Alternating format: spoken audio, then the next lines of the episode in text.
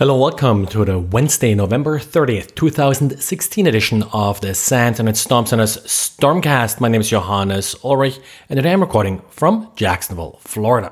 Let's start with a quick update on the Mirai botnet attacking DSL modems. Interesting piece of news here from Comsecuris, a security company that took apart one of uh, the Deutsche Telekom Speedport modems that kept falling over over the weekend. Well, it turns out that this particular modem is actually not vulnerable to this TR69 vulnerability.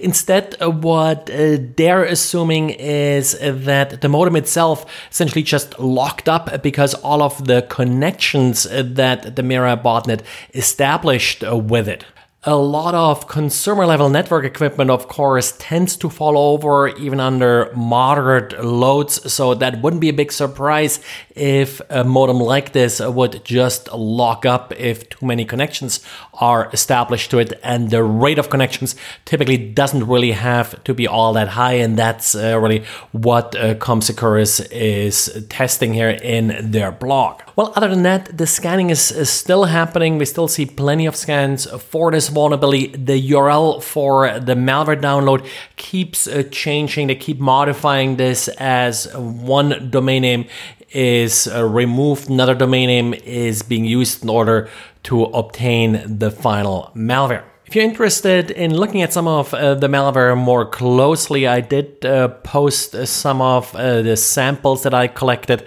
You'll find a link uh, to it in the latest version of the post that I put up today. And then we got a neat and kind of interesting, but uh, maybe not terribly severe vulnerability in Windows 10 that may provide an attacker access to a BitLocker encrypted drive during a system upgrade. This only happens during a major upgrade. So, for example, if you're upgrading to the anniversary update.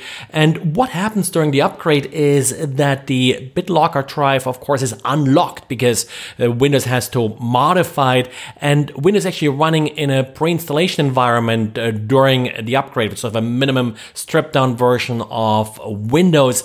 Anybody with access to the system can then get a shell by just holding down Shift and F10. And with that, you get your command prompt and you would have full access as system to uh, the BitLocker encrypted drive. So the lesson here is uh, don't run these updates while your system is sitting unsupervised in a hotel room. Of course, there is a chance if you do run these updates remotely uh, that uh, something bad could happen. If, for example, the system already got stolen and now you're sort of unlocking it for the attacker. The Shift F10 issue has been around uh, for quite a while. I think Windows 7 or so is the first one that uh, introduced that.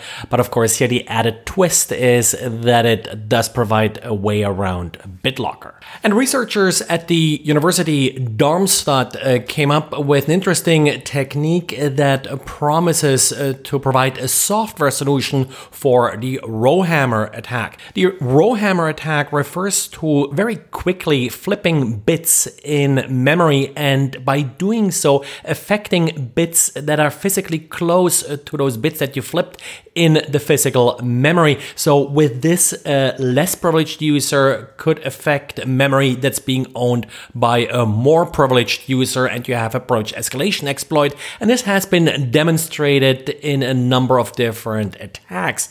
Now, what these researchers did initially was to essentially just modify the bootloader. The bootloader bootloader would check which parts of memory are susceptible to this attack and then essentially just block access uh, to this memory. This, of course, does reduce the available memory and uh, also provides uh, some performance overhead.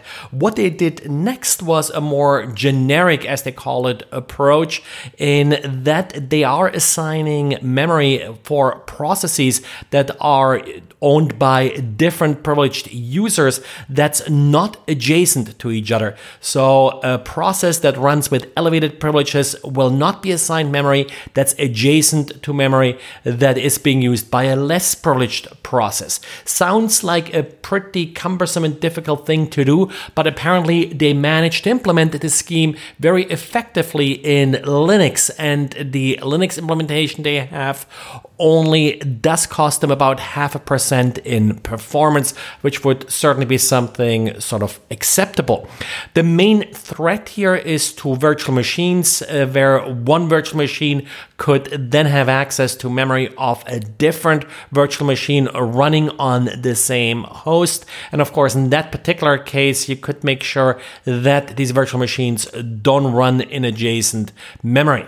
Right now, the software is in a proof of concept stage, so nothing has been released yet, as far as I can tell. Uh, but given that they're using Linux as an example operating system here, this may very well show up in future versions.